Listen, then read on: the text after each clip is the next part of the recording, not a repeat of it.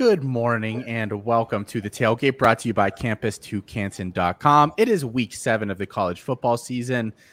Can't tell it from everybody's faces, but we are very excited to be here this morning. Come on, guys, smile. It's college football. Got a great day of games here ahead of us. Um, we're going to help you navigate some of these tricky bye weeks this week, give you some prize picks, um, and talk a little bit about some of the games that have already happened. How does that sound, everybody? Matt Bruning, Chris Moxley, Excited. Hey, Excited. Excited. Can't wait to I'm ready. football. There's no Colin Decker this week, so I feel extra good this morning. Uh, just being here with you three and not with him, um, just just always makes the morning a little bit better.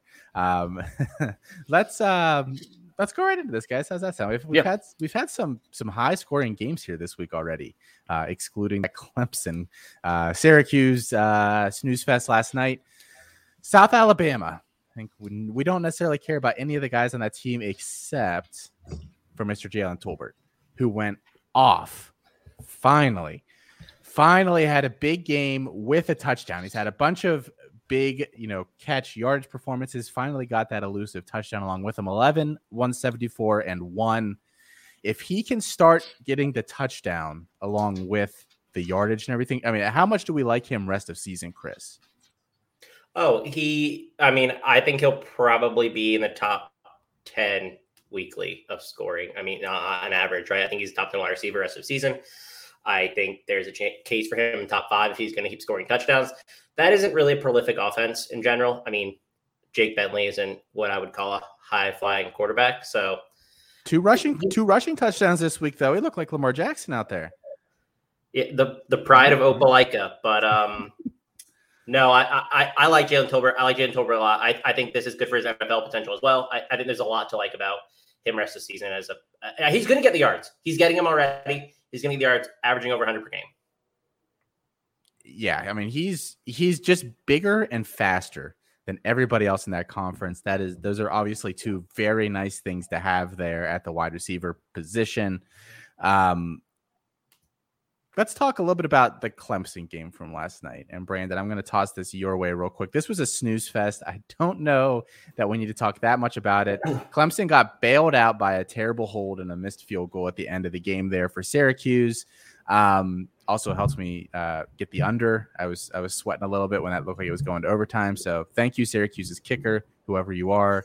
Um, ju- another rough night for DJ. None of the wide receivers did anything. The biggest performance was Kobe Pace. I mean, what what the heck are we doing here? It's like it's just this. It's Groundhog Day. It's the same thing every single week with these guys.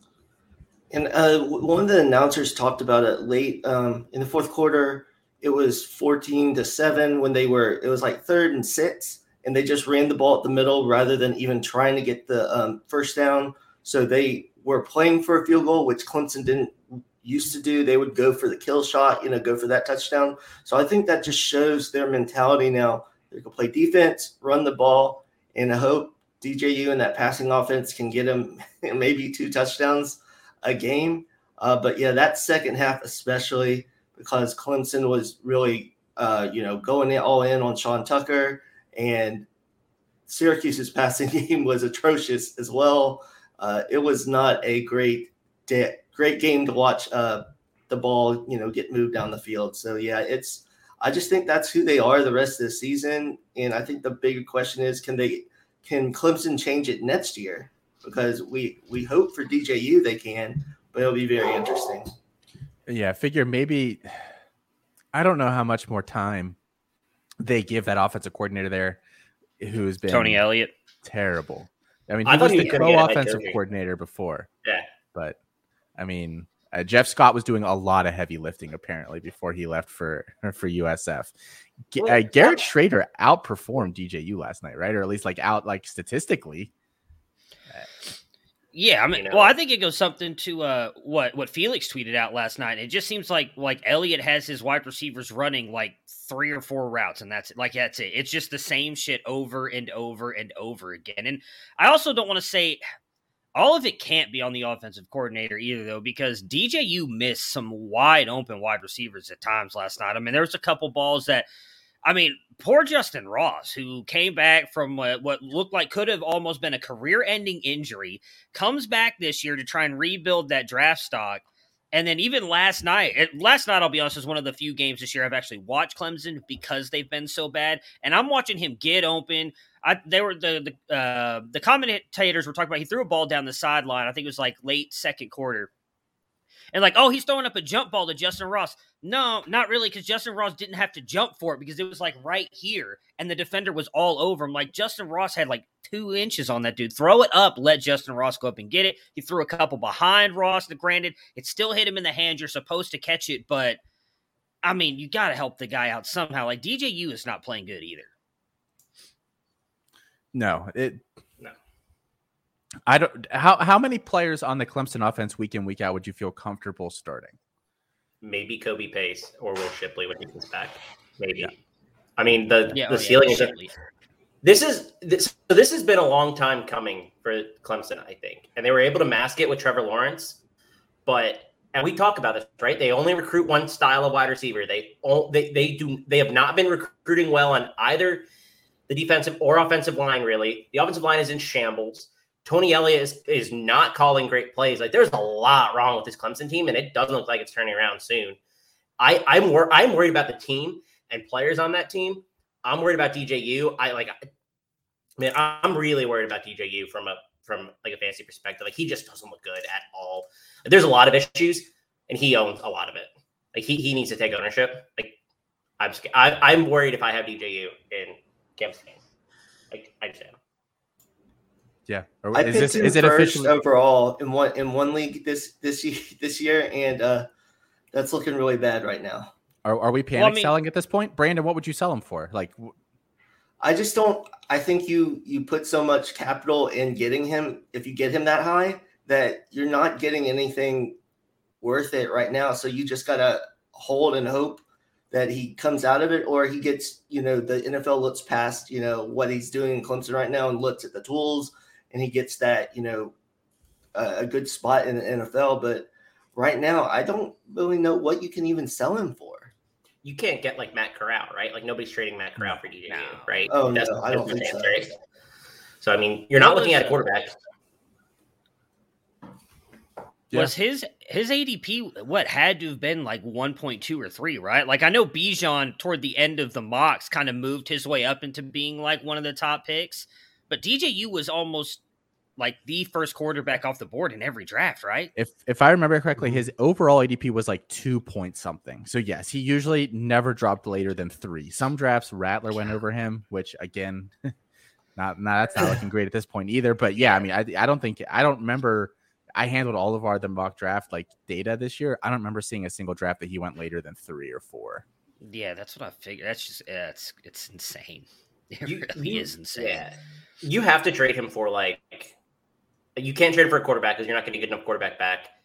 Uh, and you probably, I mean, you don't want to trade him for a wide receiver at that at that range. I mean, can you get like, can you get like Tank Bigsby for him?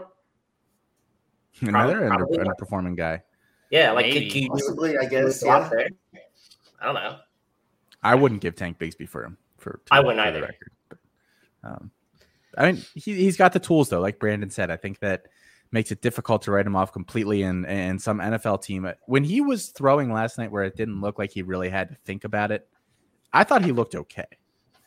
It's when he was kind of, you know, he'd pat the ball a couple times and, you know, scanning the field for a long time. I think that's when he gets lost. So fingers Maybe crossed. He just, has the, he just has the yips now. Like, that's I think possible. he's had so many bad games. It's just kind of, at least that's what I'm hoping because you know he doesn't do what he. I hope he has year. the yips. Yeah, I, I, get it though. I mean, I mean, I think it's more of a mental thing that maybe I don't know. Uh, I, I can't explain it.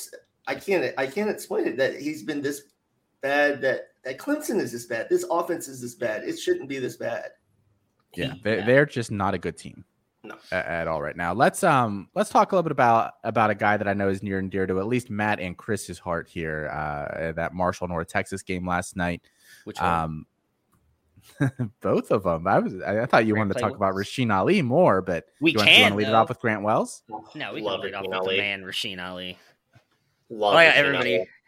stops to read what I wrote. Yeah, we're all like, uh, yeah, that's not Rasheen Ali. Had well, another Lex, nice butterfly night sting last like a night. bee. Come on, man. He was amazing. Go ahead, Moxley. He, you were on him first. Go ahead.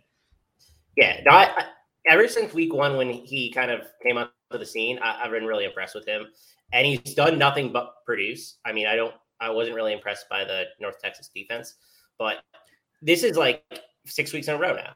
I mean, he's just continually doing it week in, week out. He's a starter for your team, regardless on, on the campus side. I don't know if he is like any upside long term, but I mean, he he's been really, really impressive. He already has 22 receptions through seven games. He's averaging 5.5 yards per carry. Like he's he's been excellent, and I, I'm really excited because I, I think you're going to have him for a couple couple years to produce.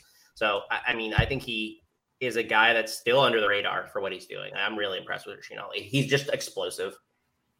Yeah, I mean he's he's really been amazing. I was trying to pull it up really quick. I think he might be the top scoring running back right now on the CFF side. Does I'm pretty sure he was last week. So like, Okay, so then I'm yeah. assuming that nothing has changed. No, not with the week performance he had so. last night. I yeah. mean, only thing that hurt him last night was for whatever reason they decided to let Grant Wells run the ball in three times. Outside of that, I mean, he could be looking at five touchdowns right now on that game last night. So I'm with Chris. I mean, I haven't had a chance. I, I, prefer when I'm looking at players to like look at all 22 and everything compared to just watching like broadcast of the game. So I don't know if Ali really has any NFL potential.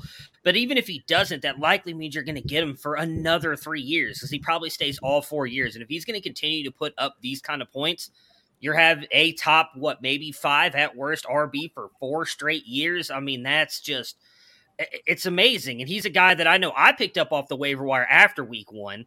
So I was trying to see if I could pull up his. Um, does anybody off the top of their head know what his uh, rostership percentage is? It's got to be. I have it now. super high. Eighty-one percent. So he's still available in. Leagues, I'm wondering. I'm wondering how much of that is like best balls and stuff though that are kind of thrown. me Oh off yeah, and bit. there are some maybe. C two Cs where you can't make moves. So I guess that makes sense. But even The- then, that's We're we're in a league together, Matt, where you can't make any moves throughout. The, you can trade, but you can't add drops. So he's sitting there at the top of the list. Every time I go in there, I'm just like, oh, it hurts so bad There's- that Rasheen Ali's just sitting there. man. That GM Actually, league, there's uh, a lot of good players sitting. Yeah, I actually traded for for Ali in the in the program, so I'm very happy with that. Yeah, he he's been really good, and I think there is NFL upside there. I do. I mean, I get that he's a a, a lower uh, from a lower tier school, but I mean, he he's been dynamic this year. He's got the size too. Yeah. He's not, you know, Deuce Vaughn out there, you know, like a tiny guy that that we have to He's worry got about. a That. little little weight. Get get give him like ten more pounds. But he's only he's only a second year player. Like he can add that that weight. And he what I really like about him, and I think this is key for his NFL potential, is he'll be on kickoff sometimes. Like Yeah, he already has one return, and it was kind of a trick play. But they use him in a lot of different ways. Like I re- like I'm really excited for Rasheen Ali. Just like I, he's just a fun player. yeah. I mean, the one thing I'll add with the with the NFL upside thing is is Brenden Knox. I don't know if he got drafted, but he was on a team for a little bit last year or this past offseason before he got cut.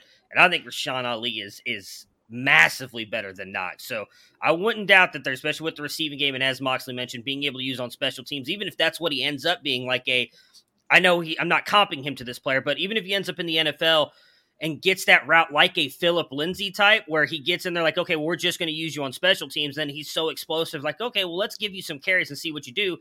And then now we've seen what Phillip Lindsay has done in the NFL. Granted, injuries have kind of slowed him down. That first year, he was really good. If Ali can take that track, even if we don't think, which I'm not uh, disagreeing with Austin, I, I trust Austin when it comes to to uh, evaluating running backs. There, that I mean, then you just got yourself a steal off the waiver wires here again for three, possibly four years of college production, then an NFL back in the future. Yeah, I mean, I, he's six foot two oh one. There will be there will be no size concerns. Yeah, get, get, ten pounds on the kid, he'll be fine. Um, so I, I, a guy that I don't think I saw really anybody talking about before this season. The best part about C2C is some of these guys that come out of the woodwork.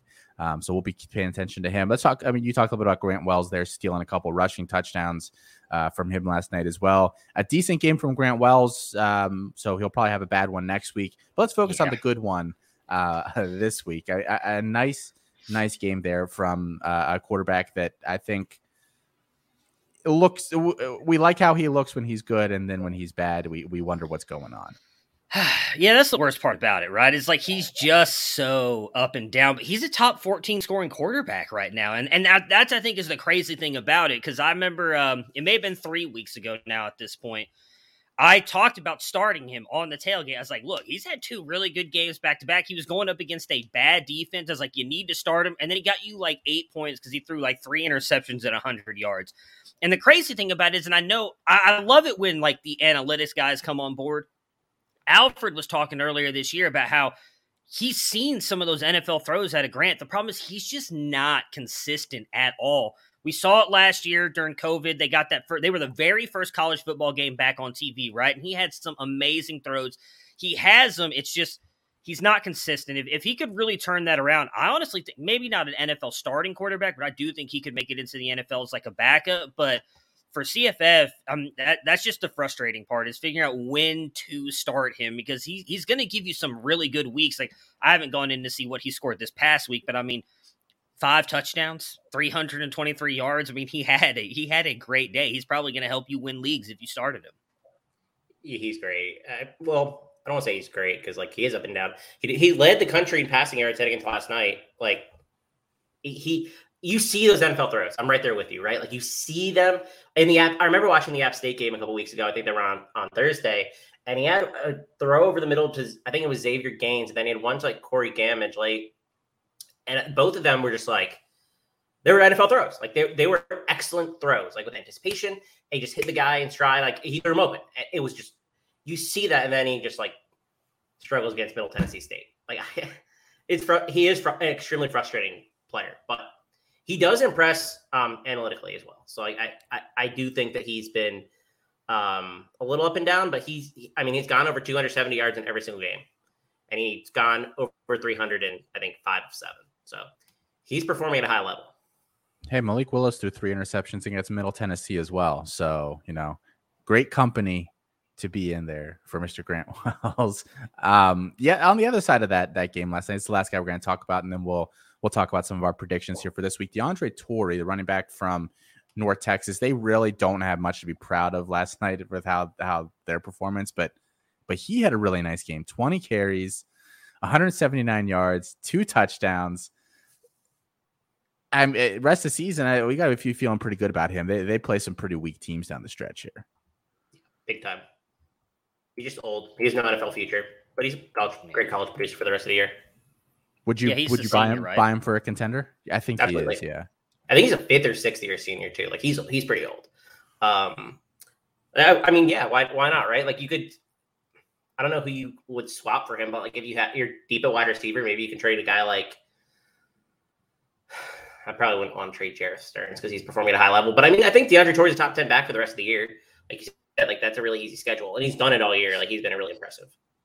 Well, I mean, we talked a little bit about this on Devy Debate Wednesday on the after show, right, Austin? Like a guy like this, if you're if you're contending, do you give up? Like, see if you can get a third round pick for him. Just say, hey, I'll give you a third round college pick and give me a give me a high end running back. Same thing we talked about with Jerreth Sterns. Maybe go up to a two if they won't budge off that. But I mean, I, I think that's fair value get, especially if you have a chance to win the college side. Why not? That all my negotiations start with like a third or a fourth for these guys. Yeah because I think you, you, just look. He's a senior. He's not going to do anything beyond this year. There's no NFL future, and your team sucks. I will give you a free pick for him. Generally, seems to be a pretty good. I get pretty good yeah. responses to that because I think people generally know when their team sucks. So, I mean, at this point in the year, you're either it's either working for you or it's not. Well, some All people right, do. Some people refuse to see that. My one and five team will come back. You will see. All right, guys. cool. Man, it's gonna be embarrassing when you have to admit you lost that one. All right, guys, our game picks for the I, week. I've never lost. That's my Lamar ball. Never lost or Lamar ball. Which one? I don't remember. It doesn't matter. Go ahead. Sorry. All right, guys. So let's wrap up here real quick. Rapid fire some of these. Our picks for the week: Oklahoma State at Texas. Texas coming off a rough loss last week, but I think they bounce back, uh, and I think they beat this Oklahoma State team. Yeah, I'm with you. Uh, Texas, I think, uh, even though OS, uh, Oklahoma State is undefeated, I think Texas has the better, better, better, the better offense. I'm taking them. Yeah, I'll, I'll also take uh take Texas. Oh, I got confused. My bad. I got confused. We got no. Really I'm on, I'm on Texas as well. I, I, am not worried about Oklahoma State's offense. They can't score. Spencer Sanders is not very good. Texas Texas offense can keep up. I, I am not intimidated by the Oklahoma State defense against uh, what Texas offense has been able to do. So give me Longhorns. All right, next up here, guys. Auburn at Arkansas, another 12 p.m. kickoff here. Um, two teams, uh, two, I mean, a nice SEC matchup here. Uh, I'm going to take Arkansas. They they, they they played really well last week against Ole Miss. They lost because they went for two at the end. No shame in that. Um, Auburn has a lot of injuries, and I just I don't think they're a very good team right now. Give me Arkansas. I think it's going to be a very close game, but I am taking Arkansas as well. I think that defense is a lot better than what they showed last week against Ole Miss as well. Um, and I don't know that Auburn and, and the Bo Nix train will be able to put up that many points. I'm, I'm in on Arkansas here. I got Auburn, and it's game theory. I got to catch up to y'all. I actually do think Auburn can win, though. I, I, I think Arkansas has been exposed a little bit based on where they were earlier this year, and I think Bo Nix is playing a little bit better than I thought he would. So I kind of, I mean, I kind of like Auburn this week. I think it's going to be really close. I think this game's going to come down to like a last second field goal, but give, give me the Tigers. Yeah, I, I go with Arkansas and kind of what Matt said. I think the defense is better, and Matt Corral is not going to be on the field this week, so I don't think they have the the difficulties defending the pass against Bo Nix like they did last week. And just for accountability's sake, Colin has also sent in his picks this week. He picked Texas in that first matchup and Arkansas in the second one. So just to keep everything above board there. Um, doesn't can't bother to show up, but wants us to count his picks, whatever. Uh, BYU at Baylor, 3:30 p.m. kickoff. Um, I'm taking Baylor, but I don't feel great about it. I, BYU is extremely overrated. I don't know how they ever got to be a top 10 team or whatever. Um, I, I, actually I, I, think Baylor is a better team. Um, uh, so I'll, I'll take them, but it, is a pretty close game, and, and it's not going to be very exciting in my opinion either. I, I think Baylor's going to, I shouldn't say win convincingly, because I do think BYU is a good team. Uh, the reason they got up there is because of the teams they beat earlier in the year. They beat up on some of those Pac 12 schools, but they're not, that they've been struggling a little bit here. I think Baylor has the better offense. I, I don't know that BYU is going to be able to keep up with that, so I, I am taking Baylor.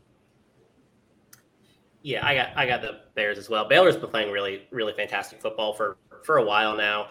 Um, BYU has not. BYU had a bad loss to Boise State. I don't think that BYU is a good team either. I think they were very overrated coming off a big win against Utah, and that which Utah's not very good. And then they beat Arizona, Arizona State, State. Yeah, big win, who is good. Um, so I I just think Baylor's a much better team here. I think they I think they do cover um, as well. So if you're interested in that sort of thing. Yeah, I got I got Baylor. BYU didn't look very good last week to me, and Baylor barely lost to undefeated Oklahoma State at the end, so I, have got Baylor. Uh, and Colin is the only one of us to pick BYU. Um, so we'll all get a game there on him. Thank you, Colin. Kentucky at Georgia, 3:30 kickoff as well here. Um, this game again is going. It's going to be like 27 to three. Like it's going to be boring as shit, but Georgia's going to win. Uh, I disagree. I, I don't think Kentucky's going to win, but I do think they're going to score a touchdown at least against Georgia. I, I think it's going to be like a twenty to thirteen game. I, I, I think Will Levis is going to have like one really great play in this game. Shut He's going to keep those people talking about. Hey, I'm not. He's going to keep those people talking about. I think Kentucky's going to play okay, but I'm not picking them to win. It's it, Georgia's going to win the game. Yeah, this is going to be Georgia easily. I I don't think Kentucky is going to score more than 13 either. I'd be surprised if they got there. I think they're going to score under 10. This is not a good. This is not a good Kentucky offense. This is, is the defense is fine. Georgia's going to crush them. They're just they're different class of teams.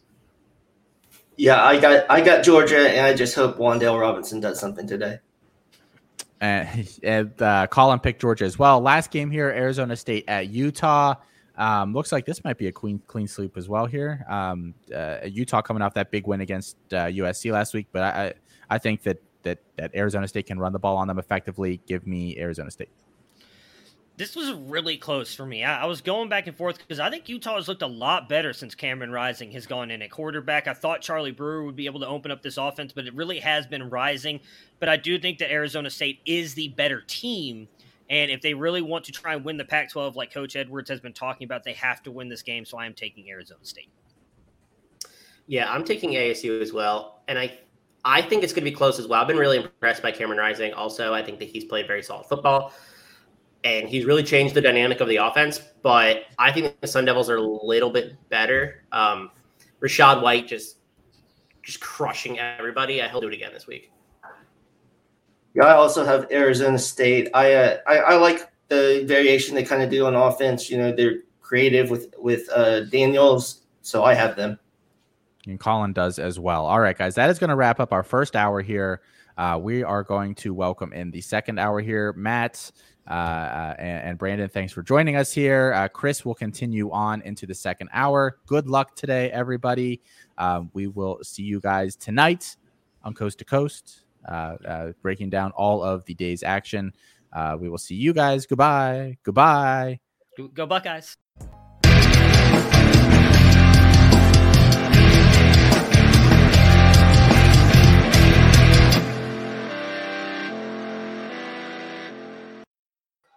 It's Coast to Coast presented by CampusToCanton.com. We have another great show for you tonight. A lot of excellent performances in college football, and we're covering it all. We're going coast to coast for you tonight for with CampusToCanton.com.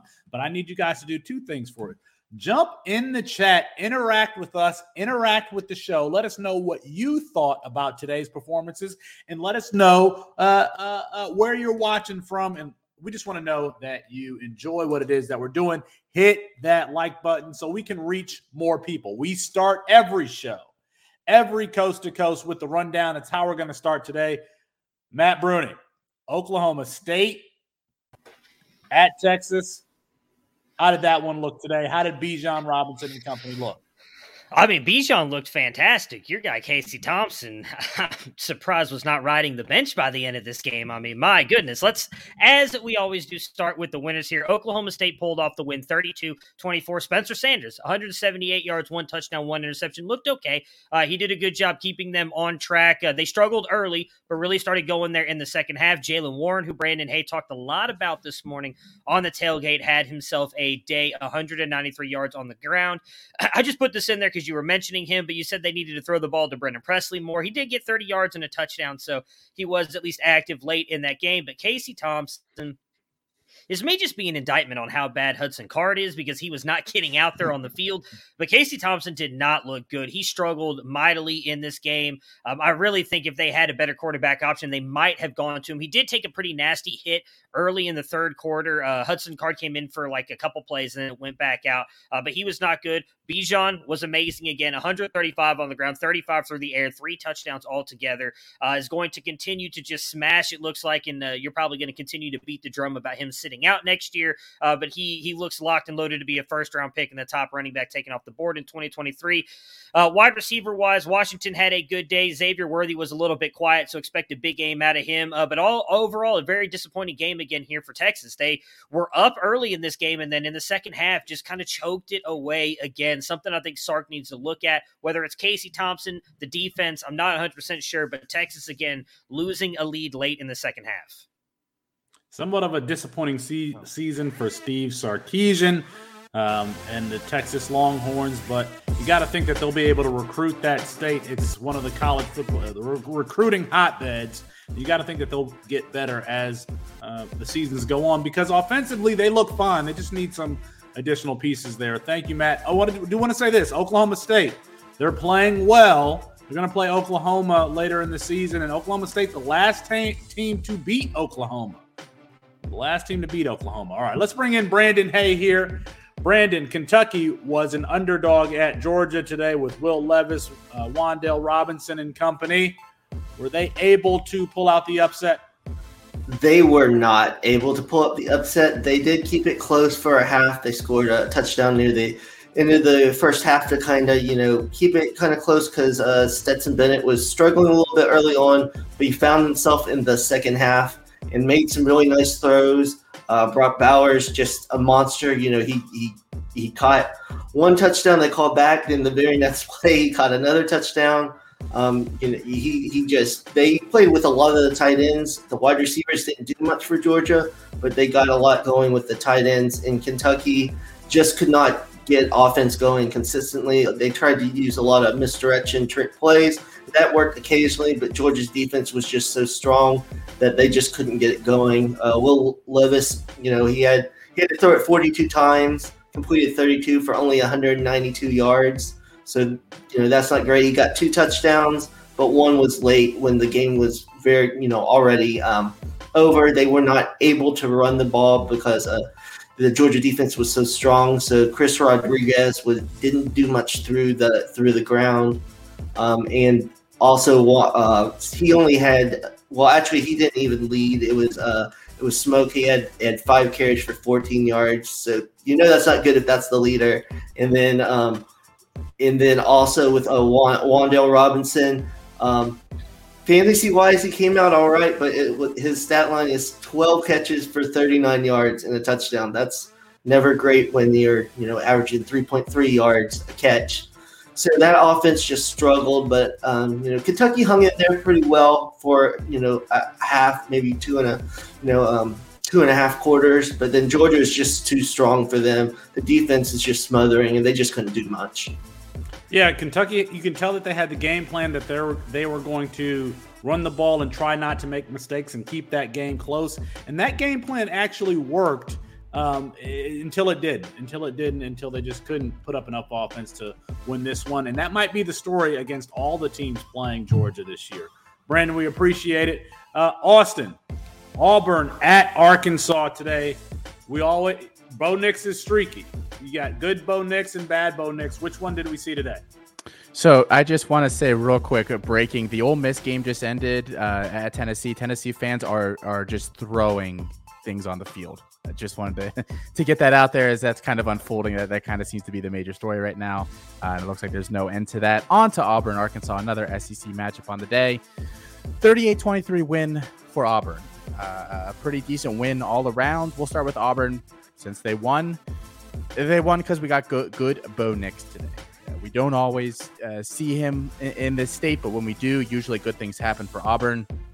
21 for 26, 292 yards passing, a couple of touchdowns, uh, and an interception. He also had a, a, rushing touchdown on the ground, another 42 yards there. A uh, pretty good performance, the touchdown to kind of uh, ice this game away late. Um, and it was good that he that he played well because the running backs there really struggled today uh, for Auburn. Uh, two guys that we kind of expect a lot out of. Tank Bigsby, 18 carries, only 68 yards. Uh, he did have a touchdown on the day. Uh, Arkansas did a pretty good job bottling him up. Uh, Jarquez Hunter continued to eat into his uh, share of the touches there. 10 carries for him, only 27 yards, no touchdowns. Um, and, and, really, the only other statistical performance on Auburn that, that we would care about at all on the day is Demetris Robertson, who had a long touchdown catch, a 60, 65 yard touchdown, uh, and had one other catch on the day two catches, 81 yards, a touchdown. Uh, kind of his MO, but that was enough there uh, for him to lead the team in receiving. And again, for Auburn to get the win on the other side of things, Arkansas kept this game close. It, it was a pretty good game until uh, our Auburn scored very, very late. Um, KJ Jefferson, this guy has played really well over the past couple weeks. I had kind of written him off a little bit a year or so ago um, when they when they brought in uh, Feleipe Franks from Florida. He took that job over. I said, "Ah, this is the end of KJ Jefferson." Not so fast. 21 for 35 today, 228 yards, two touchdowns, another 66 yards on the ground. He's not making very many mistakes, which is big for a guy that's kind of that raw, athletic uh, passer that that is kind of in vogue in college football uh, their stable of running backs uh, quiet on the day for the most part. Raheim Sanders continued his bid to kind of take over that entire backfield. 16 carries on the day. He led the team there, 64 yards, uh, had another catch as well. Guys, if I'm advocating the one player that I tell you to go buy now before he really blows up big time, it's Raheim Sanders. He just looks like he's on another level out there uh, for the Razorbacks. Uh, Trelon Smith behind him, 10 carries, 48 yards. Dominique Johnson had 42 yards and a touchdown. Um, AJ Green had a quiet day, but they always keep those backs uh, kind of churning through. Receiving, Treylon Burks, the only guy that we really care about, and he had himself another day nine catches, 109 yards, two touchdowns. Uh, just dominated them physically. I mean, th- there's really not much that you can do to defend him when he's on, and he was on today. Um, so, I mean, uh, Arkansas played pretty well. Unfortunate for them, they might be unranked next week, but a big win for Auburn, who um, who's been catching a little bit of fire lately here. Yeah, uh, definitely has Demetris Robertson. It's been a long time since he was burning Kevin King as a freshman at Cal, and Kevin King was at Washington. Um, but Treylon Burks absolutely making a bid to be the number one wide receiver in the 2022 class. Do want to take a minute to just express what's going on in the Tennessee Ole Miss game. There are still 54 seconds left. The game has been stopped. Lane Kiffin and the coaches are on the field. Um, the band for Tennessee has been escorted out. So has the Ole Miss cheerleading uh, squad. It looks like Got to protect uh, things are being thrown on the field, and now there's a heavier police presence around. It looks like a lot of that ire is directed towards Lane Kiffin as he's headed towards a seven point win at his uh, former school. But it doesn't look like there's a whole lot of fans leaving there in Rocky Top, so they might be preparing for a fight. So that is what is going on with Ole Miss and Tennessee. Um, all right, Austin, we'll come back to you later in the game or later in the show. All right. Um, Matt Bruning, did you want to talk about that aforementioned Ole Miss Tennessee game now, or are we getting to it later? All right, let's go to well, my game, Alabama Ole Miss. Um, Alabama just leaned on an inferior opponent today. Very easy night for Bryce Young, who was 20 for 28 with four TDs and no interceptions. He was finding wide open receivers uh, all night, including John Metchie, who probably had his best game of the season, seven for 117 and one. Jameson Williams did his thing, adding his two catches, one of those for 75 yards and a touchdown. People starting to notice Jameson Williams, who we've been paying attention to, or at least I've been paying attention to for a while. But the story of this game had to be the defense for Alabama. Um, they harassed Will Rogers, including Will Anderson, uh, the Alabama outside linebacker. He had six tackles for four sacks and a pass breakup. You guys are always talking about offense on this damn show. We need to talk about the defensive players, give them some love. Six tackles, four sacks, and a pass breakup for Will Anderson. He is going to be a first round pick. If you watched his tape from last year, you saw him ragdolling Kyle Pitts in a few in, uh, instances, and he was a freshman at that time. So, um, not very much to say about Mississippi State. Will Rogers uh, appears to have injured his shoulder at some point during the game, but stayed in in the game. He threw a pick six. Um, you know, I think this is what you could kind of expect when you are playing uh, a team like Alabama or, or a team like um, uh, Mississippi State. So let's bring in Mr. Biased Opinions, Will Rivera himself. Will, you had Oklahoma and TCU, and boy, man, listen, that, what that Caleb Williams. What a game! Listen, if we thought that Spencer Rattler was done last week, then this week just solidified it. I mean, Caleb Williams, what a what a performance! I mean, this guy had a four, five touchdowns total, two ninety five on the ground, and then added a sixty six yards. Uh, I'm sorry, two ninety five in the, in the air, four touchdowns through the through the air, and then uh, added one on the ground with sixty six yards. And listen, had it not been for for Caleb Williams, we would have been talking about Kennedy Brooks, who also had it one hundred and fifty three yards rushing and, uh, and one touchdown there. But man, what are you to do with Rattler, right? Um, I asked this earlier. Do you go to the NFL? Do you put your name in there for the draft because of the draft class does not look good or that strong for the quarterbacks, or do you just uh, enter that transfer portal? If I was Rattler during halftime, I'm I'm I'm emailing, I'm calling, I'm leaving messages in that transfer portal and, and trying to get it done. And it's a, it's def- definitely Caleb Williams season. Um, again, this may not sound good, but um, I'm all about Heisman Williams right now. So again, there's not a lot of quarterbacks looking good. Um, but but I'm I'm I'm going for him here. Uh, on the other side, we had a Quentin Johnston. I mean, this guy right here, seven receptions, 185 yards, uh, receiving three touchdowns. He had one one uh, one grab in the end zone that pretty much should be on the NFL countdown for you got Moss, um, pretty much just to manhandle that and uh, took advantage of that DB. So it was a great game. They uh, finished off 52-31, but uh, TCU was never in it. They, they were never in, and so I think Caleb, Williams, um, you know, obviously put his name there. It's it's it's all it's all but done for Spencer Rattler, man. So anyway, um, I love the color uh hoodie there, man. We're going for that heather gray theme today on Coast to Coast. We're family. We're family here at Coast to Coast. That's why we, uh, you know, that's why we rock it out the way we do. We appreciate you, Will, and we're going to get you back a little bit later on so we can talk about um, what the sports book like look looked like. All right, Brandon Hay, Baylor BYU. BYU was the ranked team here, but Baylor is uh, uh, only has one loss on the season with Dave Aranda head coach. And you're muted, Brandon. So unmute yourself and tell us how those Baylor Bears and BYU, whatever they are, yeah, they did. Uh, the Cougars, the Cougars. Thank you for telling me I was muted. So, yeah, so BYU, um, I think it just showed that they've been ranked too high based on last week and this week. This game could have been worse. Uh, Baylor threw an interception when they were in the red zone and also went for it on fourth down uh, in BYU territory and did not uh, did not make it. Um, so Baylor, they, they were those tricky bears. They had an onside kick also in the first half that they got that they were able to score on. Um, they just showed more speed and they have such a strong run game. And they also uh, Belichick, the uh, BYU Cougars, their uh, middle linebacker, had a rushing touchdown and a receiving touchdown and a sack. Um, mm-hmm. So it, it, just BYU at Tyler Allgeier did not do much. He only had um, 33 yards rushing. And uh, Puka did have a nice game, but it was mostly just uh, jump balls. Uh, and they just couldn't get offensive rhythm going through the whole game. And pretty much it was Baylor was winning the whole time, the whole time, and just put them away at the end. They had um, they have a two-headed running um, monster there, and they rushed for um, almost 200 yards. So they pretty much controlled the whole game. I think uh, BYU just was overmatched in this one. BYU overmatched, and they're probably going to fall out of the top 25 uh, after that loss. And but we're probably going to see Baylor in the top 25 next week. So we'll pay attention to the college football polls, which make no sense is why they had uh, Iowa number two this week.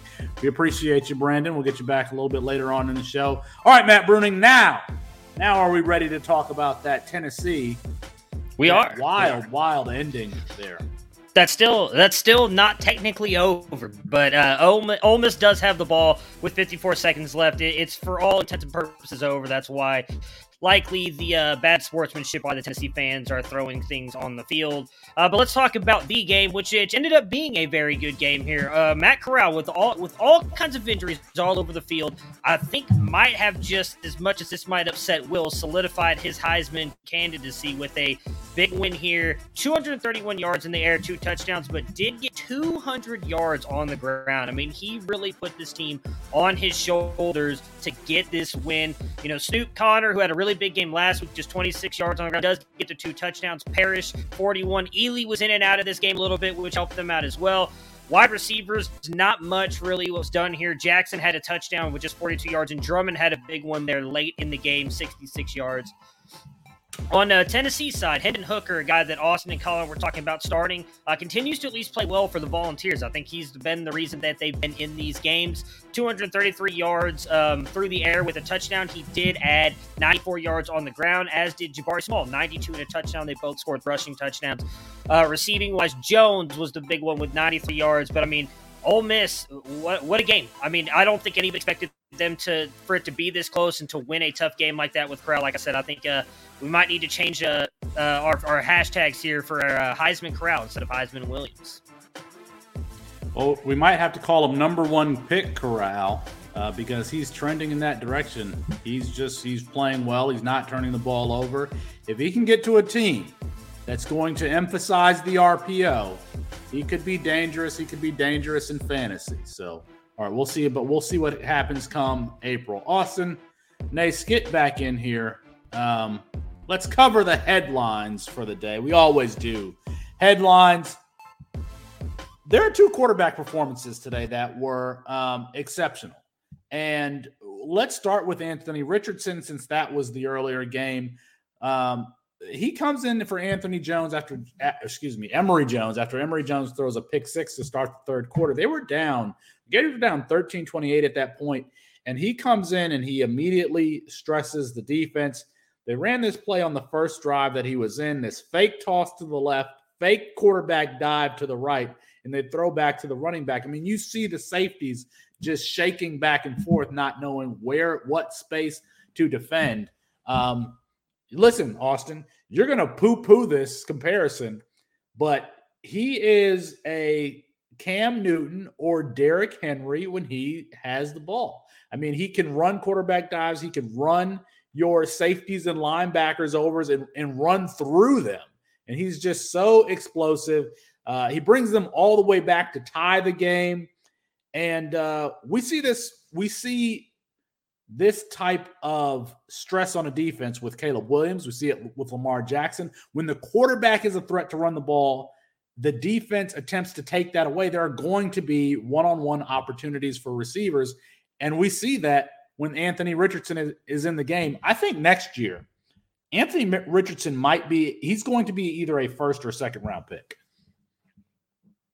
In, in college fantasy and CFF leagues, um, when you unmute yourself, tell me that I'm wrong. So if that's the case, then I will have zero Anthony Richardson. That is just an absurd price to pay for somebody that went out today, had a big game, still threw two interceptions against the 73rd ranked overall defense in the country, a defense that is missing literally the only three players on the team that are worth a damn. Uh, and both of the starting corners, Eli Ricks, Derek Stingley, and then their their best edge guy. Um, so I think we need to pump the brakes here quite a bit. Um, and they still lost the game. I mean, I, I don't know what else you want me to say about this. I, he's he's certainly got all the tools. I we need to see a lot more if I'm taking this dude in the second round. I mean, you're you're buying him at his absolute height of his value at that range, and that's just not really how I do things. I mean, Kyle Trask was a, a QB one, um, and he didn't have the physical tools that Anthony Richardson has. Anthony Richardson is going to be is going to have 10, 15 touchdowns next year rushing the ball. I mean, what I mean, what what am I getting wrong here? I tout somebody who doesn't run the ball, people fade him. I tout somebody who does run the ball. Oh no, no, that's too high of a price tag. Come on, I now. can get Malik Which, Cunningham. both. I can get Malik Cunningham 25 rounds later, and he's going to put up very comparable stats. I mean that that's the thing. Eh, it, you, if if you're taking him in the second round, you have to believe that he's a top 20 NFL draft pick at the quarterback position. I don't see that with him right now. Why do well, timeout here if we're talking about in campus to Canton leagues, yeah. he I think that he is somebody who next year, if he's a starter somewhere, he could absolutely help you win your the college side of your campus to Canton leagues. You don't see it that way? Sure, but so can Malik Cunningham 20 rounds later. And that that is the issue, I think, that I, I don't see the high end NFL upside yet. He has the tools. That's like the magic word for all these guys is tools, and you just pray uh, that something can happen. I mean, is he a better player than Malik Willis was at, at, Liberty last year? And we're seeing what Malik Willis is doing this year. I mean, I, I just think it's it, it's it, we get a little bit of ahead of ourselves when we see any of these guys that can do these things because our minds automatically go to Lamar Jackson the, or, the or Josh possible. Allen or and it's that that is the, the you know the one percent of guys that have those tools that even get to that particular point. So I just I need to see a few more games. If they say he's the starter for the rest of the year and he continues on this pace, okay, I'm willing to start talking about a top 36 pick. I don't think they'll give him that opportunity. I still think they'll flip flop between him and Emory Jones. And so, for that reason, if you told me next year that his ADP is within the top 24, I would have to be out on Anthony Richardson. The last thing I want to say about Anthony Richardson is eh, you saw he is developing as a passer. Yes, he threw interceptions today both of the interceptions, he threw one scrambling to his right where he just kind of threw it across his body. The other pass, he's he was fading to his right and threw the ball across his body to the left on a deep uh, wheel route or something like that. The reason he threw that interceptions is because he knows he can make those throws, and he has made those throws from these uh, off platforms. He has the arm strength to do so. He doesn't need to do that in the future, but uh, but he has the talent to make those throws when necessary. They even call these throw that throwback plays a lot for him. So, all right, let's um the number one team in in the country, and it, it should have been the number one team in the country before uh, this past week is Georgia. Their defense is dominant. That's not a question. But Austin, do you think that they can win a national championship with Stetson Bennett playing quarterback? What I, I, was trying to think when I saw that you were going to ask this question. What's the last college football team we saw win a championship with a quarterback that we don't really we're we're we're very hesitant to crown any sort of future NFL potential. I mean, Jason White with Oklahoma in the early 2000s is that the last the last guy? I I can't think of any since then, and certainly not in recent time. I mean, it, it would be pretty unprecedented, but I think with how good their defense is and just with how down of a year this is across college football, I think it certainly has to be a possibility. I, I'm interested to see who they end up choosing if they continue to roll with Stetson Bennett or or they go with Daniels when he comes back healthy, uh, whenever that that may be. Um, but I, I definitely think they can. I mean, sure. What who what are the other top? T- I mean, do, outside yeah. of them, who who do we feel like is guaranteed to be in the playoff? Well, you got to see how you yeah you got to see how Oklahoma yeah. develops. But I mean, I think that I think that that defense is going to be a problem for Oklahoma, and then obviously Alabama. But I would say the same thing. I mean that that the, that front seven, that front seven is absolutely ridiculous. And even for mobile quarterbacks, I mean, you can't run away from everybody, and they just put a lot of pressure. They get a lot of pressure up front. Um, I saw this comparison. I think it was from Damon Parson comparing them to the 2000 Ravens, a team that can just and they they also score on special teams. You know, so yeah, I think that they it's not a sexy win. They like to grind it out and force offenses to make mistakes and eventually get short short field positions. And Brock Bowers is, is playing well. It's not sexy, but damn it, it's gonna be it's gonna be hard for a team to beat Georgia. So I agree with you. I think that they can win. Um, David Bell. David Bell had a ridiculous game today uh, against against uh, Iowa, who for some reason was the number two team in the in the country. I mean, I don't know what your fe- we haven't talked a lot about David Bell this season. Austin, what are your feelings about him specifically in regards to this uh, wide receiver class? Yeah, he's fallen a little bit through the cracks, and I believe he missed a game as well uh, due to injury. He's been as consistent as ever this year, uh, over 100 yards receiving your game except for one, and obviously made up for it today by going over 200. Um, if he's got, I, I, believe, five touchdowns on the year at this point.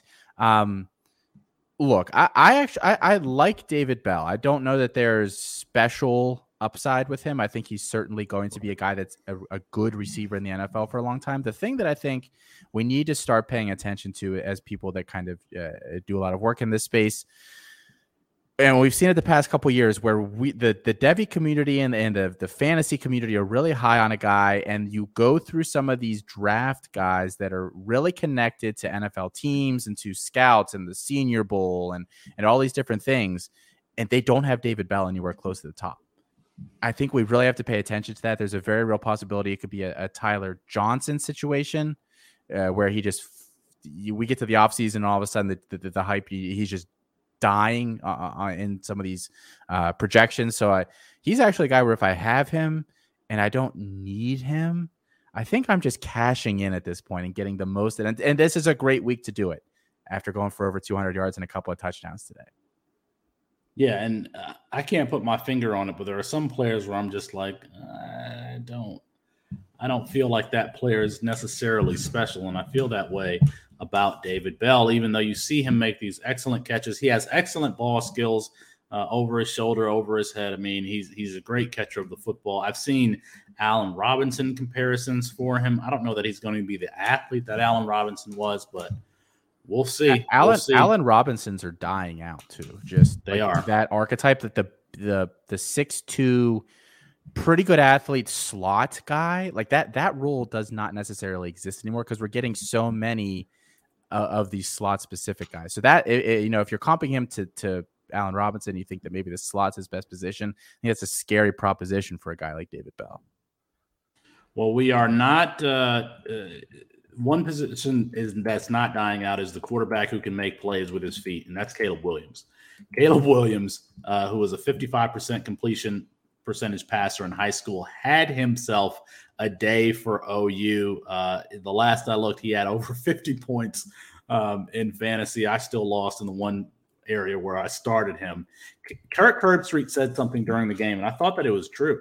He said that the team, not just the offense, but the team as a whole, felt different with Caleb Williams at the helm. Now, I know they gave up 31 points or 30 some odd points in the game today, but they absolutely felt different um, including scoring a defensive touchdown. The way that that place was absolutely rocking. Uh, Caleb Williams made a difference, uh, made an absolute difference for that team. Oh, we should have Kirk come on the show sometime to talk about that. I think that would be uh, a really good, a really good show. Um, yeah. So I Oklahoma's offense is fairly quarterback friendly. I, I, almost said easy to run, and that's obviously not the case. The quarterback position is, is, is there, there's a lot going on, but it, it's fairly quarterback friendly. If you've got somebody in there that I think is competent and willing to buy into that system, we saw guys just running wide open all over the place. And I have a really hard time believing that none of that was happening when Spencer Rattler was there, who was consistently throwing it into very tight windows and into double coverage, uh, downfield into places that perhaps he shouldn't have been. Whereas Spencer Rattler was just taking what the defense was giving him, whether it was guys winning deep, whether it was, you know, guys winning in the running, you know, wide open across the middle of the field he was just making making the smart play. He he wasn't forcing things, and I think that's the most encouraging thing about Caleb Williams the past two weeks is just how well he's worked within that structure. And once they finally, you know, get him settled in and can unleash him, I think we're we're only scratching the surface of really what Caleb Williams can do for you as a quarterback and as a football player. And I think it's it's time where he is almost not viable at all. Like I, if I, I if I have a lot of him, I just you'd have to pay me over the moon to get him. Just by virtue of being on the field, Caleb Williams stresses your linebackers and he stresses your safeties because you can't guard everything and you have to account for him in the running game. And so that's why you see these wide receivers having these one. I mean, there were like three or four pass interference penalties on deep passes today because they're getting open. I mean, and if they don't pass interfere, it's going to be a touchdown. Mike Woods was getting deep. We didn't see any Mario. When, when are we going to see Mario Williams? That explosive player. Hopefully Mike, soon for uh, for your sake. hopefully soon. Uh, but yeah, but Mike Woods absolutely getting deep today. J- Jadon Haselwood was the guy used in the red zone, but this is what we thought we would see with Spencer Rattler at the at the helm, but no, it's Caleb Williams whose best season as a passer in high school was uh, 59%. And he actually got worse thereafter. Um, Lincoln Riley just doing, uh, well, I, let's give credit to Caleb Williams, but Lincoln Riley absolutely scheming up open wide receivers, and Caleb Williams is finding them. Um, it's going to be interesting to see how that t- I mean that's a team that we thought had national championship hopes at the beginning of the year. They're still undefeated. If they're going to play like this, if they're going to play like this, they may end up being the number 2 team in the country and could wind up in the uh, championship game, which is where I had them all along. All right, appreciate it Austin. Let's let's bring in Mr. Bias Opinions again, Mr. Will Rivera. Uh, Will, you know I'm a betting novice. I want to know something about the sports book today. What were the good bets? What were the good bets in today's week of college football action? Well, listen, we had we had some great bets. Um, you know, UGA. Um, I think they were they were favored by too much, so I had to take uh, Kentucky, and Kentucky was able to to cover that spread. It was a plus twenty two they were able to get it at the last uh, three seconds there. Uh, you know that that, that coach uh, definitely uh, called a timeout with them being down by so much, but still, I, I loved it because I was I was sweating that game. I needed uh, Kentucky to go ahead and cover that, so they did. Another good bet was a Michigan State. Michigan State was uh, was minus uh, four and a half. They they did end up winning by five, so that was good. And then Alabama. You know, a lot of people were were, were picking were on the other side there, but I just thought that after a loss, Alabama's going to come out strong.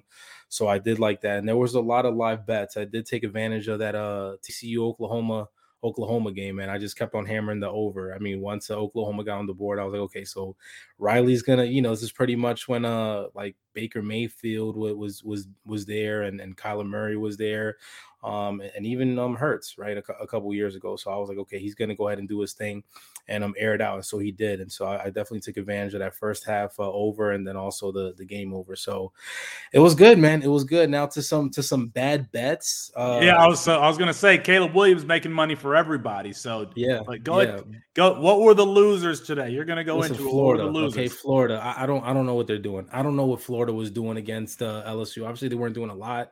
Um, I thought they were gonna cover that minus eleven pretty easily. Another letdown game and another letdown bet for me was a UNC minus seven. Um, they they wanted to make it a game with Miami. That shouldn't have been a game again. That was a game that I had going on for for the over. That was looking great. And then uh, we had the uh, Ohio, um, Oklahoma State, and Texas over 61. They didn't get there. I thought that they would. didn't uh didn't get there. And then the last one, this is a this is a personal feat for me. Not feeling too good. Heisman Martinez. Okay, Heisman Martinez. I I I I went all in on him on on the rushing on on PrizePicks, you know, with uh using the code C2C and uh having him over 52 and a half yards rushing.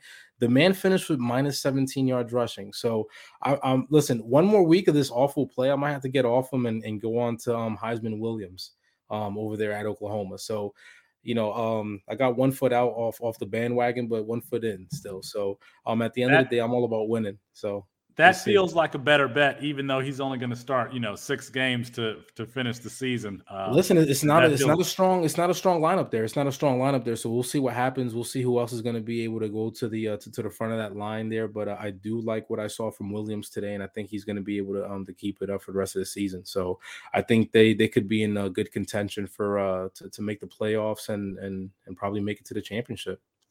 Speaking of PrizePicks, promo code C2C. Of course, use your, your promo code C2C to get a match up to a $100 and to get a free subscription to the website. Uh, we got merch. We got merch at CampusToCanton.com. We haven't mentioned that in a long time. Um, but go get your hats, get your t shirts, get your uh, all of that good stuff, your baseball shirts. We got a lot of nice stuff, a lot of different colors, very high quality stuff. I need to start wearing that stuff on the show. Uh, but go ahead and get your merch at Campus Canton. Is from Viridian uh, from Viridian Global. They make really high quality stuff. They've got high quality stuff um, for for for, the, for for us. I'm I'm told that they're called Henley's not baseball shirts. I guess that's what the cool kids say. That's what the cool kids say. All right. Um, we need to figure out whose value changed or whose whose values up, whose values down. Will we appreciate it? Um, we can find you at Biased Opinions, and we'll see you next week. All right, uh, Austin, get in here so you can we can talk about. By the way, Lane Kiffin. This game actually just ended. Lane Kiffin is escorted off the field, flanked by four. State, yeah. Listen, dudes who look like they could kill somebody. Um, and that, that still didn't prevent the fans from throwing stuff at him as he walked out. So. Good times for Lane Kiffin, right, Austin? I'm just happy that that Ole Miss ended up winning this game because Tennessee did get the ball back with about 18 seconds yeah, left. Went down the field, and then Joe Milton uh, did Joe Milton things. So they're at the 20 yard line. Joe, Joe Milton tries to with three seconds left. They snap the ball. He's gonna he has to throw it into the end zone. He tries to run and he goes out of bounds uh, at the like nine. It just makes no sense whatsoever. He is um, not a good quarterback. I'm glad everyone sees that. And because uh, beginning of the season, people were talking about, oh, he's going to do this at Tennessee. No, he's he's he's not fast at you know. I think that the on the field it just moves too fast for him, as you see as he ran out of bounds in an opportunity where you can't run out of bounds. Well, it's probably right, Brandon. As I say, it's probably stock down for Joe Milton then. But look at that segue whose stock is on the rise after week seven? Brandon, let, us go to you first. Who was who's the guy that stood out to you today? Um, yeah, I, I guess definitely Tyrion Davis Price. Um, two two straight really strong performances, especially today. Um, he made Florida look really dumb and just ran all over him. And I think he takes over that that backfield and obviously raises his value. So um, who knows? Maybe if he keeps on, you know, getting over 150 or 250 yards, he can save Coach O's job this year. But uh, he he was looking uh, very good today. You know, had a nice burst, and uh, you know, he had a, uh, I think a couple touchdowns. So he looked really good today in that in that game. Brandon, I'll, I want a follow up question here with you. You said that he might save Ed Orgeron's job. Do you think that's likely? And is it stock up for Ed Orgeron on the day as well here? A big no, win no. needed he needed he needed that he needed that win. I don't think he's going to save it, but I mean, crazier things have happened. Yeah, yeah. I mean, who's to say? Um, uh, Matt, you don't have a stock up. You're you're a glass half empty kind of guy. I know you are. I mean, so just I'm tell us who you have that stock is down. Actually, pretty positive, I think, but uh, I I am going negative here. Um, and it's a guy that we were talking a lot about on Twitter today, Austin, with with everybody pumping up Malik Willis. two games now. Today they played UL Monroe, Monroe, where they lost. Last week they played a Middle Tennessee school, I believe, or a directional Tennessee school. Not 100% sure of which one. Over these past two games, he's been 33 of 58 for a 56.8 completion percentage, 357 yards passing with three touchdowns and six interceptions. That is six interceptions in the last two games. He has added 237 yards on the ground with three touchdowns. You tweeted out, I mentioned it then. We talked a little bit about it last week too, I believe, that these plays that everybody keeps blowing up on Twitter as like, oh my God, he's going to be the next best thing to come into the NFL are not going to work in the NFL. He's not going to be able to scramble around for 30 yards and five minutes and then throw a touchdown down the field. It's just not going to work like that in the NFL. The talent is a lot better than what you're playing at a directional school in Middle Tennessee, or I think it was Middle Tennessee. So I'll stop saying directional Middle, Middle Tennessee, but it's got to be stocked down for him. There's a lot of people who are still out there touting him as a first round pick or one of the top quarterbacks off the board. I, I, just I don't see it. I think if you can get him, if you can sell him now at that value, I would do it because I saw a couple people talking, hey, maybe he gets drafted. We got to give him a couple years. The NFL does not do that anymore. They do not give quarterbacks a couple years. You get you maybe get a year if you're lucky. Everybody keeps talking about the Patrick Mahomes situation. Let's not forget Patrick Mahomes was sitting behind Alex Smith, who, uh, granted, may not be the best NFL quarterback, but he was taking that team to the playoffs, almost had them in the Super Bowl.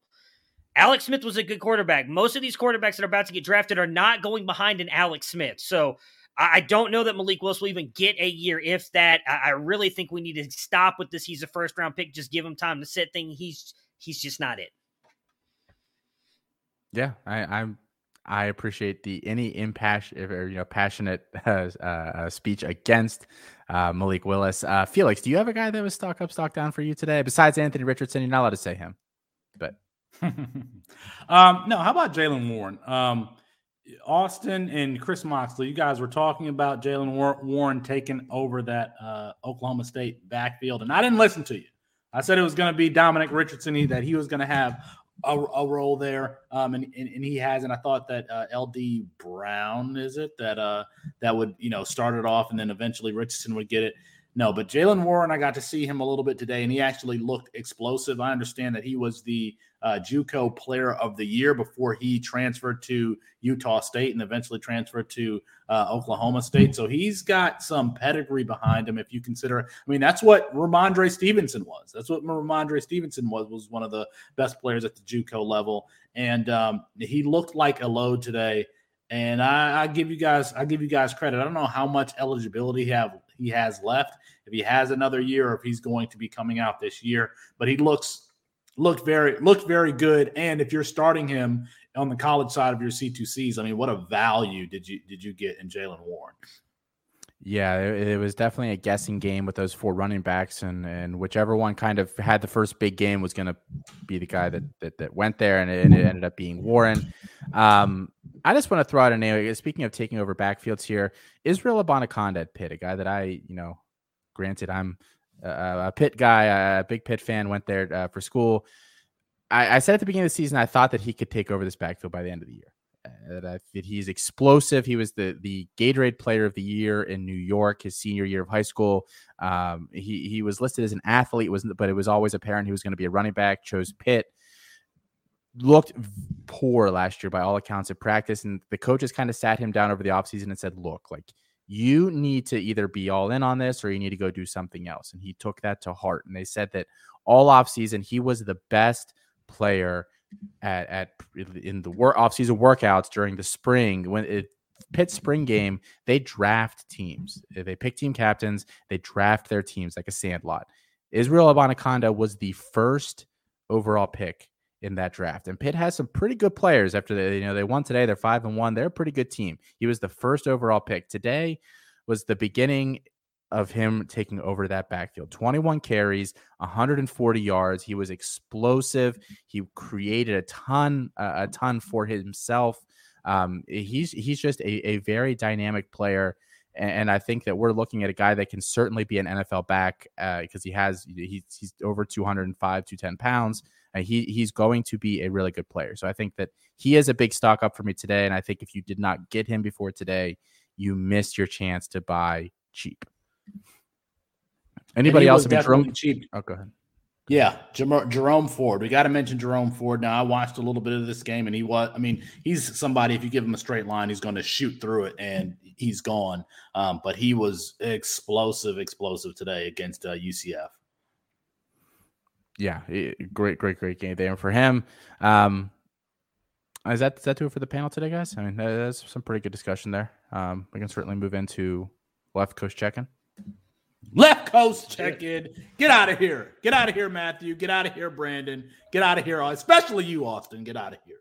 Let's bring in the uh the the, the nicest guy in the in the uh, fantasy community, Kevin Coleman, co-host of the Devy Royale, Devy contributor at Fantasy Pros, contributor here at Campus Camp. Listen, he's everywhere. He's at the boys underscore 22, 22 and he joins us just about every week for the Left Coast check in. Uh, Kevin, I want to start with uh, this Louisiana Tech at UTEP game that just wrapped up. Jacob Cowing, Jacob Cowing for Cowing for UTEP.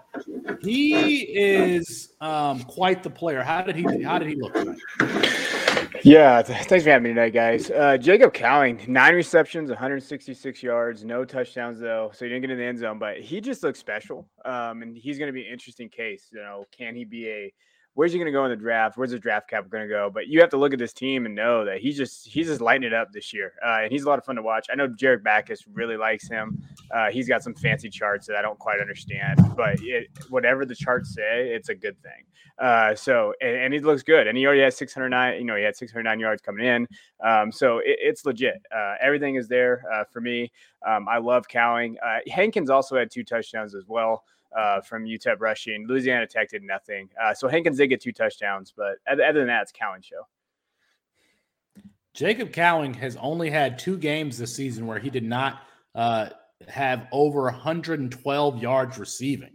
Only two. So yeah. in, in every other game, he has had over 112 yards receiving. He is absolutely balling, averaging 23.4 yards a catch. I mean, if you haven't taken a look at Jacob Cowing, it's somebody that you need to take a look at.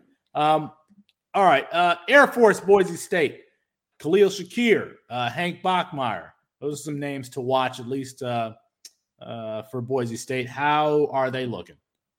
Yeah, they're gonna. Uh, it looks like they're gonna lose here to Air Force, 24-17. Uh, Air Force looks like they're gonna go six to one, six and one, and Boise State three and four. I don't remember the last time Boise State's been three and four in my lifetime. They've always been really consistent, but uh, they're definitely struggling right now. Shakir had uh, four catches for seventy-five yards, no touchdowns. Uh, Cobbs had uh, for Boise State actually six receptions, eighty-three yards, and a touchdown, so he looked good.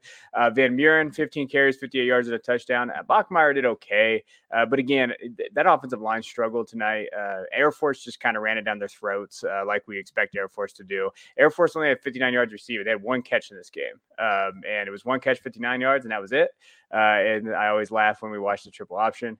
Uh, but yeah, they they just they dominated. Air Force is six and one, and it looks like you know Boise State's going to go three and four. 40 seconds left. Uh, Air Force has the ball, so it looks like Air Force is going to take the win. They might be ranked next week. Arizona State and Utah, Kevin. Um, there are a lot of fantasy relevant players for that Arizona State team and a few for Utah. Uh, how's that game looking? Yeah, this is one of the games I was highlighting this week. I was talking about on the Royale. Uh, if Arizona State can win this game, they have a, they should go to the Pac-12 championship. Uh, and so this is a huge game for them tonight. They're winning 21-14. Utah does have the ball right now. So Jayden Daniels is playing well. 11 for 18, 157 yards and two touchdowns. Uh, you know, Rachaad White, six carries, 52 yards. He looks good. Trayanum looks good too. Um, Jayden Daniels also has six carries, six three for 33 yards and a touchdown. So we know the Jayden Daniels show is going to be there. LV Bunkley Shelton, I know that was Austin's guy at one point. He's got one catch for 59 yards.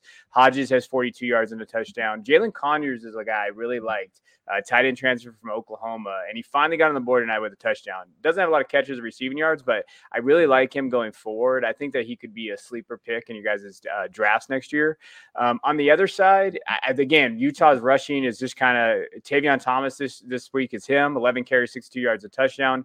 Rising also has a touchdown, and then I know Cameron Rising for a lot of people. Um, I think I saw Austin tweet about him. He has 144 yards. He does have two interceptions though, but he does have a touchdown and 44 yards rushing. And Utah has the ball again. So this this game's going to come out of the wire. I, Arizona State has a trouble closing out teams, um, so it'll be interesting to see what Jayden Daniels can do.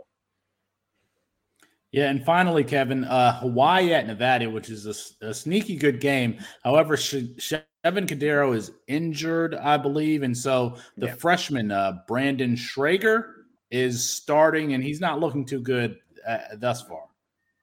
He's not looking great, uh, but hey, they beat you know my team Fresno State. Uh, this is on the road, and they, they look like they're playing pretty well. Um, Dae Dae Hunter right now has eight carries for 174 y- yards and two touchdowns, uh, and he is just straight up just killing this Nevada defense. Um, Nevada's up 2017 at halftime, but uh, they got to stop him somewhere. Uh, Calvin Turner for Hawaii has two catches, 48 yards. On the flip side, um, Carson Strong, you know, he has 209 yards, hasn't thrown a touchdown, hasn't thrown an interception. He's been pretty solid. Uh, their running back, uh, I got, I'm gonna mispronounce this. Toa Taua, 12 carries, 54 Toa yards, two, uh, Toa Yeah, th- thanks, Felix. This is why you're the lawyer. Uh, 12 carries, 54 yards, and two touchdowns. Uh, that is, that is what he does. He looks really good there. Uh, and hey, you know, when you're looking at who we thought was going to be the guy for that offense, Cole Turner. Uh, I know Alfred thinks he's uh, not good at all, but he had eight receptions, 108 yards, and zero touchdowns. But he's looked very good in this first half. Romeo Doubs has been there as well. Um, and then I, you would like to know that Carson Strong has minus 13 yards. So you, you get ready for that tweet later. I'm expecting it. Uh, Carson, I think that the line on Carson Strong with PrizePicks was 13 and a half, negative 13 and a half. Um, it might have been something, something right, right around there. So, all right. Well, Kevin, we appreciate you staying. Well, actually, it's not late for you. Um, you're on the wrong side of the country, but that's all right. We love you anyway. Appreciate right, you, appreciate Kevin. You can find Kevin at Du Bois under at Du Bois underscore twenty two. All right, Kevin. We'll see you next week. See you guys. all right. Austin, um, it was a good week of college football. Next week, uh, you know, I, I don't know that there are that many uh, games to really highlight, but it starts on Thursday. We've got a good game on Thursday with Coastal Carolina and App State. Um, that's pretty big, especially for Coastal Carolina, who continues to get these nationally televised games. It's Coastal's last relatively difficult game on the schedule. I mean, Appalachian State went out and had a total stinker this past week against uh, Louisiana. Um, uh, but the rest of the, their schedule is just is just charm and soft. So I think Coastal Carolina for them going out just putting up a, a huge score line on a nationally televised game, as you said, uh, needs to happen in order for them to try to maneuver into one of those New Year's Six Bowls. Um, so so Start. important game for them. Yeah, we're starting all of our Chanticleers that we have. Um, USC Notre Dame. Maybe we maybe we see Tyler Buchner start or get more significant playing time against the Trojans. Yeah, I mean, uh, two teams that obviously aren't going to go anywhere significant this year, but hey, I mean, it's USC Notre Dame. There's always something wacky that goes on in this game. Um, uh, two teams that basically we hate their starters and we really want the freshmen to take over. so that would be nice. Um, but I I mean, it's going to be a snooze fest. I think USC's been poor. Notre Dame is a, defensive football team. Uh, but it, but it's USC Notre Dame. I, I don't know. I mean, there's just something special about that game on the schedule every year. Even though I despise both of those teams, I watch it every year. Um, Ohio State it will be back next week after being on a bye this week, and they face Indiana um, Indiana is not the team that they were last year, but you've noted here that Indiana is the best secondary that Ohio State will have faced since Oregon. So that maybe that's a test for uh, CJ Stroud. Yeah, they certainly slowed down uh, Michigan State's uh, offense today, um, made them one dimensional. We'll see if they try to do something. Ohio State, obviously, a much more difficult team uh, to do that against. Um, but Indiana showed some life today. I thought this game might be a 25 30 point game. Now now might be a little bit closer um, after what i watched indiana do today. As long as penix plays. If penix is out again all bets are off. Um, and quite frankly next week Ole Miss lsu i think that we need to continue to pay attention to matt corral after bryce young. I mean it's matt corral is right there for the heisman this year after running for 200 yards uh, uh, this week against tennessee. Um, must watch television, Matt Corral, because uh, I got to consider uh, he, Young, Bijan Robinson. There aren't that many um, guys who are up there for the Heisman, so we definitely have to pay attention to to him. I mean, it's gotten to the point where we're hyping Kenny Pickett and the defensive tackle from Georgia. as potential finalists for the Heisman. It's get we're getting it, it, it, we don't have a lot to work with this year. So uh, yes, Matt Corral. Um, someone teaches man how to slide this week in his off time. Teaches man how to slide, please. Sneaky good games. Michigan versus Northwestern. Uh, is Michigan going to be looking ahead to their matchup uh, against Michigan State the following week? And then Nevada Fresno State. I like both of those teams, and I like the quarterbacks in that game. That's one that I'm going to be staying up for. Um, but that's that's what we are looking forward to next week. I don't think we have anything else. That's all I so we've taken you, we've taken you from coast to coast. Good night, America. We'll see you next week.